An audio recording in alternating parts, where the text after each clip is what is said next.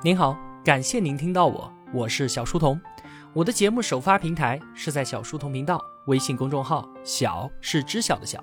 我也会将节目分发到喜马拉雅之类的各大音频平台。在公众号内回复“陪伴”两个字，可以添加我的个人微信，也可以加入我们的 QQ 交流群。小书童将常年相伴在您左右。我们正在解读《富爸爸穷爸爸》，作者罗伯特清崎。本期节目的文案有六千一百字，我大约会用二十三分钟的时间为您讲述。我们今天啊，正式进入这本书。我先把整本书最最重要的一句话先告诉您：富人永远不会为了钱而工作，他们会想尽办法让钱为自己工作。那这句话它背后所包含的含义。我在这里啊，先不做解释，在后面的节目当中，您就会听到它一层一层的展开。今天这期节目呢，我们就先来一起看看发生在小青奇身上的故事。那一年啊，青奇才九岁，他当时呢就读的是一所公立学校，在机缘巧合之下，他的学校里面啊都是富人家的小孩，小青奇和好朋友 Michael 是班上仅有的两个穷孩子。这两个可怜的孩子受到了班上同学们的排挤，大家都不愿意和他们玩，这让小青奇非常的难过。于是啊，他就去找自己的穷爸爸，他问说：“为什么你不是富人呢？”爸爸说：“我选择了当一名教师，我是真的不知道如何才能赚到大钱。如果你想学习怎么致富的话，不妨去问问 Michael 的爸爸。我和他聘请了同一个银行经理，这个银行经理对于 Michael 的爸爸非常的崇拜。”说他简直就是赚钱方面的天才。现在啊，他正在建立自己的商业帝国呢。可能他今天并不是很有钱，但是我想在几年之后，他一定会是一个非常富有的人。Michael 的爸爸就是这本书当中的那位富爸爸。好朋友 Michael 也完全没有想到自己的爸爸马上就会成为一个富人。在惊喜之余呢，他就和小青奇两个人一起去向富爸爸请教如何赚钱。在周末的早上，两个小孩端坐在富爸爸面前。他说：“我会教你们的，但是不会用学校教育你们的方法。你们必须要来为我工作，只有通过工作才能更快的学到东西。如果啊，只是我在说，你们在听，那完全就是浪费时间。那我的要求呢？你们从今天开始，每周六都要在我的超市里面工作三个小时，每个小时我会付给你们十美分的工资。”于是呢，两个孩子都决定放弃自己玩耍的时间，接受了富爸爸的意见。在未来的三个星期啊，小青奇和好朋友 Michael 都在富爸爸的超市里面工作三个小时，打扫卫生、整理货架，然后呢拿到三十美分的报酬。这个超市啊，像是 Seven Eleven 的雏形，而富爸爸呢，则拥有九个这样的超市。当时啊，他还拥有一个货仓、一家建筑公司和三个餐馆。我是真的不知道为什么 Michael 还会和亲戚一样是班上的穷学生。在当时啊，对于九岁的孩子来说，三十美分的报酬真的是非常非常的少。在第四个星期的时候啊，小青奇就受不了了，他不想干了。他答应工作是因为能够学习到怎么赚大钱，但是他却一直都没有见到富爸爸，而只是为了那可怜的报酬在工作。他决定这个周末我不去上班了。我要去找自己的老板去申请加薪。在经过了一个小时的苦苦等待之后，小青奇终于在富爸爸的办公室见到了他。他很不高兴地说：“我要求加薪，不然我就不干了。我爸爸说了，你违反了童工法，我应该去政府那里告你。你每小时至少应该付我二十五美分，而且啊，你不讲信用。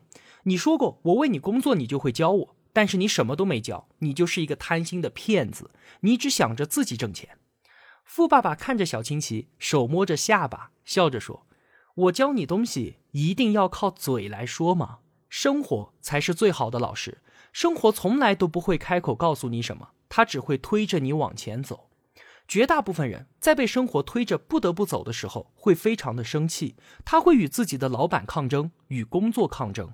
而少部分人呢，他们在被推动的同时，抓住了生活赐予他们的机会。”如果啊，你读懂了生活这门课，你就会成为一个聪明、富有而且快乐的人；否则，你只会终生抱怨工作、抱怨低工资、抱怨你的老板，你终其一生都在期望着有一个天大的机会砸在你的头上，帮你解决掉所有钱的问题。你们两个小子啊，是最先请求我教你们如何赚钱的人。我有一百多个雇员，他们没有一个人问过我这个问题，他们只是要求工作还有工资，把一生当中最好的年华用来工作，而仅仅只是为了得到报酬。一个月不到的时间，你已经和我其他的雇员一样，第一次见到我是为了得到工作，而第二次见到我是为了涨工资。那如果我不同意加薪的话，他们就会辞职，然后去找另一份工作。他们认为一份新的工作和更高一些的报酬可以解决掉所有的问题。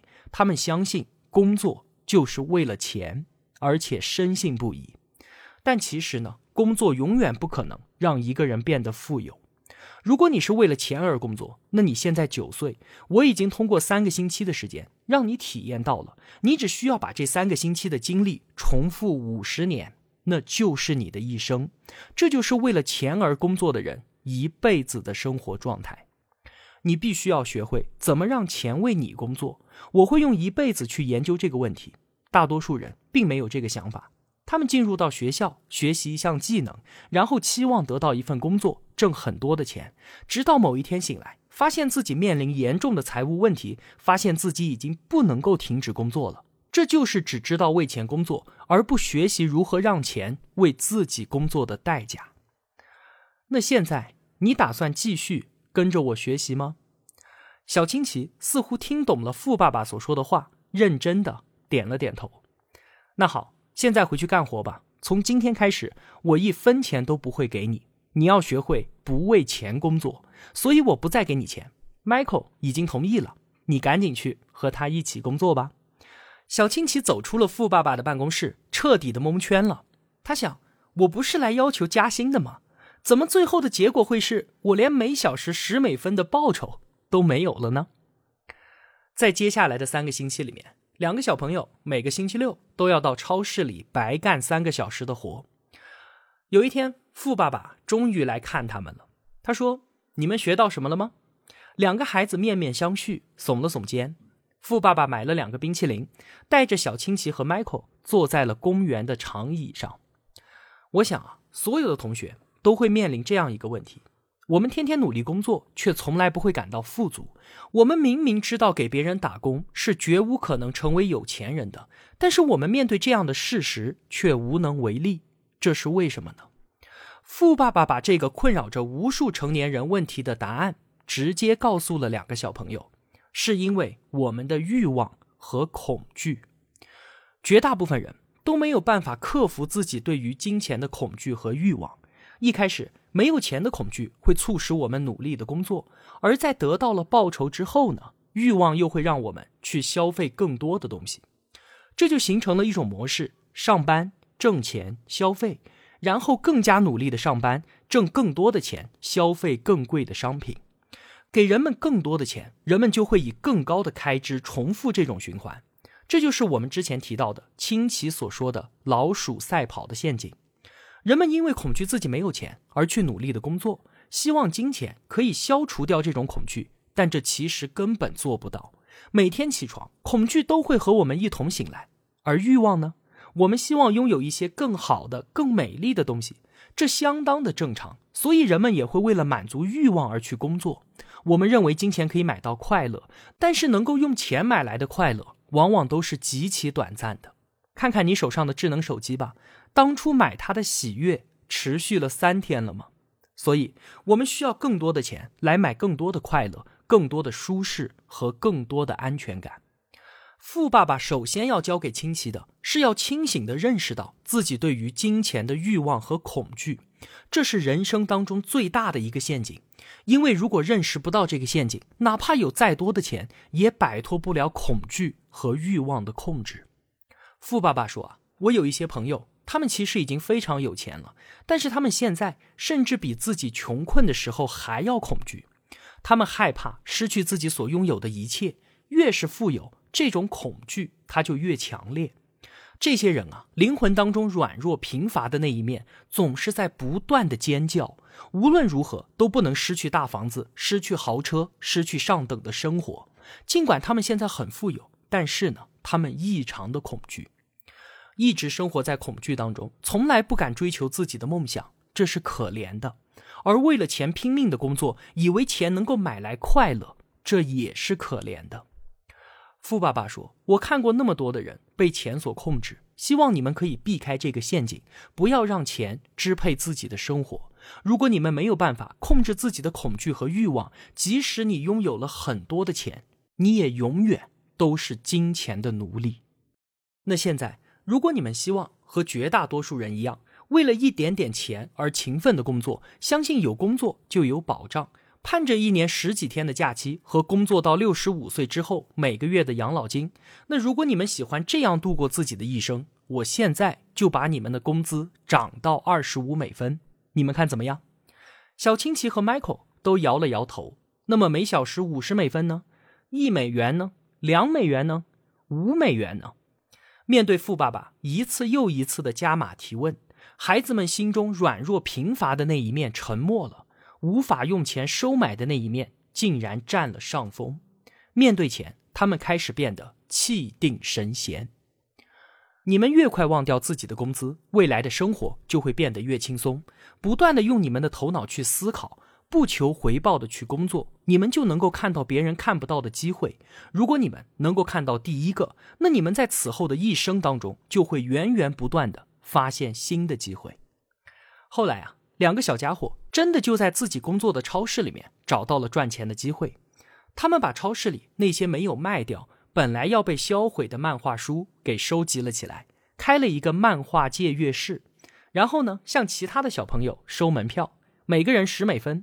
这个钱啊，当时只够买一本漫画书，但是在这个借阅室里面呢，他们一次可以看五六本。就这么一个创意，让小青奇和 Michael 每个月都能够赚到九点五美元。而且呢，他们还雇佣了一个小朋友帮他们打理借阅室，持续的给自己带来收入。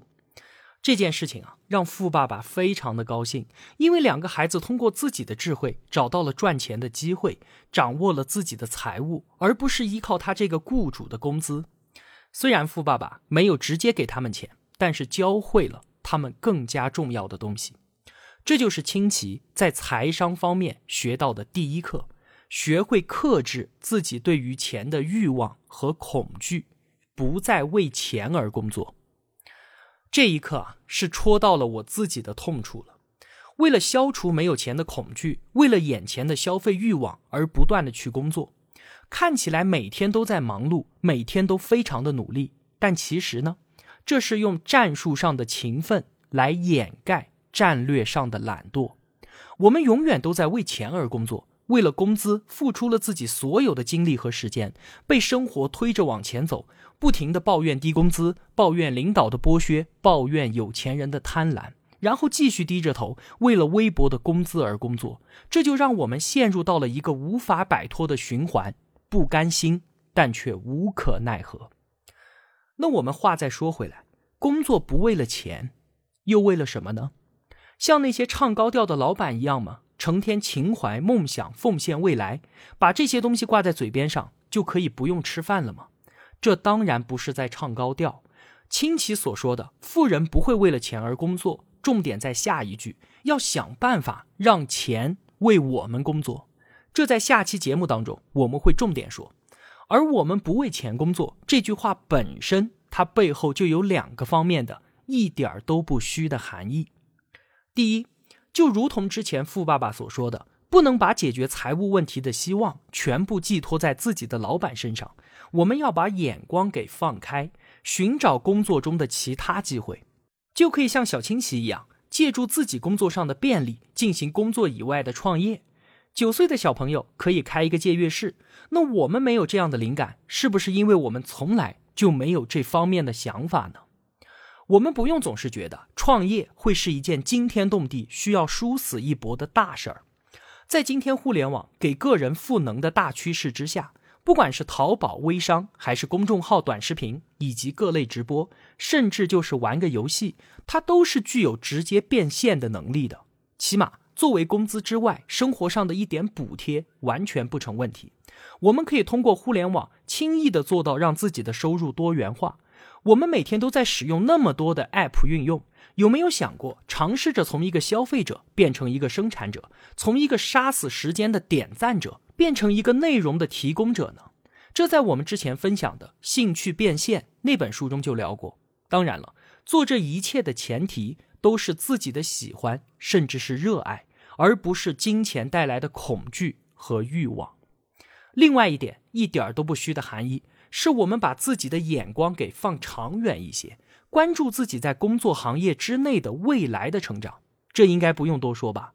任何一个行业，绝大部分的收益它都是集中在头部的，不管是整个行业头部的那几家公司，还是某个公司里的那几位领导。作为一个行业的精英，或者是大企业中的要职以及项目的负责人，他们的收入构成绝不是仅仅只有工资吧？他们能够调配更多的社会资源，在更多的事件当中担任关键节点的角色。那你觉得，在利润分配的时候，怎么能够绕得开他们呢？这两点，一个是在自己的本职工作之外进行兼职创业，让自己的收入多元化；二是在自己的行业内好好干，提升自己在行业内的价值，让自己成为更多事件的关键节点。这两点建议可以说是非常的中肯。既能够直接增长我们的收入，还完全不用承担辞职创业的风险。另外啊，关于金钱观的问题，我还想再补充一点：很多人非常厌恶谈钱，他们会视金钱如粪土，他们会说，一个人不能浑身上下都充满铜臭味儿，怎么能够为五斗米折腰呢？钱财乃是身外之物，生不带来，死不带走。金钱使人堕落，有钱意味着要承受更多的痛苦，意味着要牺牲自己的健康，意味着要没日没夜的工作。金钱和亲情只能二选一，为了赚钱，只能够把家人晾在一边了。诸如此类等等，这些说法对吗？我也不能说它完全不对，但是正如我们上期节目所说的。问题的关键不在于观点本身的对错，而在于这样的观点是在帮助我们获得更多的财富呢，还是我们安于现状、拒绝改变的借口呢？我们不搞金钱崇拜，但是也没有必要去刻意的诋毁它。金钱本身它是中性的，它既不会使人堕落，也不能够使人幸福，它就是一个放大镜，能够放大人性当中的善恶。有的人为了钱可以无所不用其极，而也有很多人拿着钱做了许多的好事儿，帮助了更多的人。我们之前在聊经济学话题的时候也说过，就算不做慈善，一个个人或者一家企业在市场竞争的环境当中，通过合法的手段赚到了钱，无论他是开工厂、开商店、搞发明创造，还是提供服务，他都在传递信息、承担风险。能够赚到钱的前提，一定是给社会提供了某种价值。赚钱无论如何也不应该是一件丢脸的事情吧？我想，在今天这个有钱几乎是唯一的世俗成功标准的社会当中，就更是如此了。最后啊，很多人都会觉得有钱人的成功路径是这样的：一开始呢，大家都一样，没有什么钱，然后他拼命的奋斗，承受巨大的痛苦，一路披荆斩棘。终有一天拨云见日，收获了成功，最后呢，才过上了幸福的生活。那么，因为有巨大的痛苦和长期的坚持，所以才换来了非凡的成功。这就是所有人都可以接受的逻辑吗？但是啊，我们有没有想过，成功的人不是因为成功才幸福，而是因为幸福所以才成功的呢？每当要收假上班的时候啊，总是哀嚎一片。上班的心情比去上坟还要沉重，去上班就像被押赴刑场一样。但难道你身边就没有对工作充满了热爱的人吗？他们在工作当中除了得到工资以外，还收获了快乐与成就。他们每天都在做一件自己喜欢与热爱的事情啊！你可能以为人家和你一样在咬牙切齿的坚持，可其实呢，人家是每天都朝气蓬勃，一路轻歌快马呀。那你觉得？如果和这样的人相比，你会更加容易出成绩吗？如果工作每天给我们带来的都是痛苦，我们对他也只有敷衍，那在这里肯定不会有我们的任何机会啊！所以呢，看似长久坚持的背后，一定是一份热爱。幸福它并不是成功带来的结果，而是成功的前提。好了，总结一下。今天都说了一些什么吧？首先，富爸爸教给清奇的财商第一课：富人从来都不会为了钱而工作。绝大部分人为了每个月的工资，为了一年十几天的假期和六十五岁之后的退休金，辛苦工作度过了自己的一生。其次，对于金钱的恐惧和欲望是人生最大的陷阱。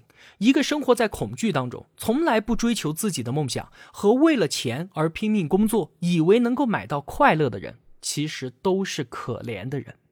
第三，不为了钱工作，不是口号式的唱高调，它背后有两个很务实的含义：一个是拓展眼界，在工作之外进行兼职创业，让自己的收入多元化；二是把眼光聚焦在行业内，但是要放长远一些。提升自己的个人价值，这两点既可以直接提升我们的收入，还不用承担辞职创业的巨大风险。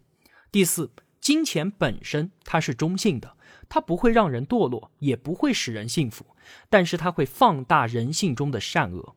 在自由市场经济的环境当中，赚到钱代表着你一定为社会提供了某种价值。我们既不用搞金钱崇拜，也不用对它刻意的诋毁。第五。我们一直以为幸福是成功之后的后果，可其实呢，幸福的过程才是成功的前提。好了，今天的节目啊就是这样了。如果我有帮助到您，也希望您愿意帮助我。一个人能够走多远，关键在于与谁同行。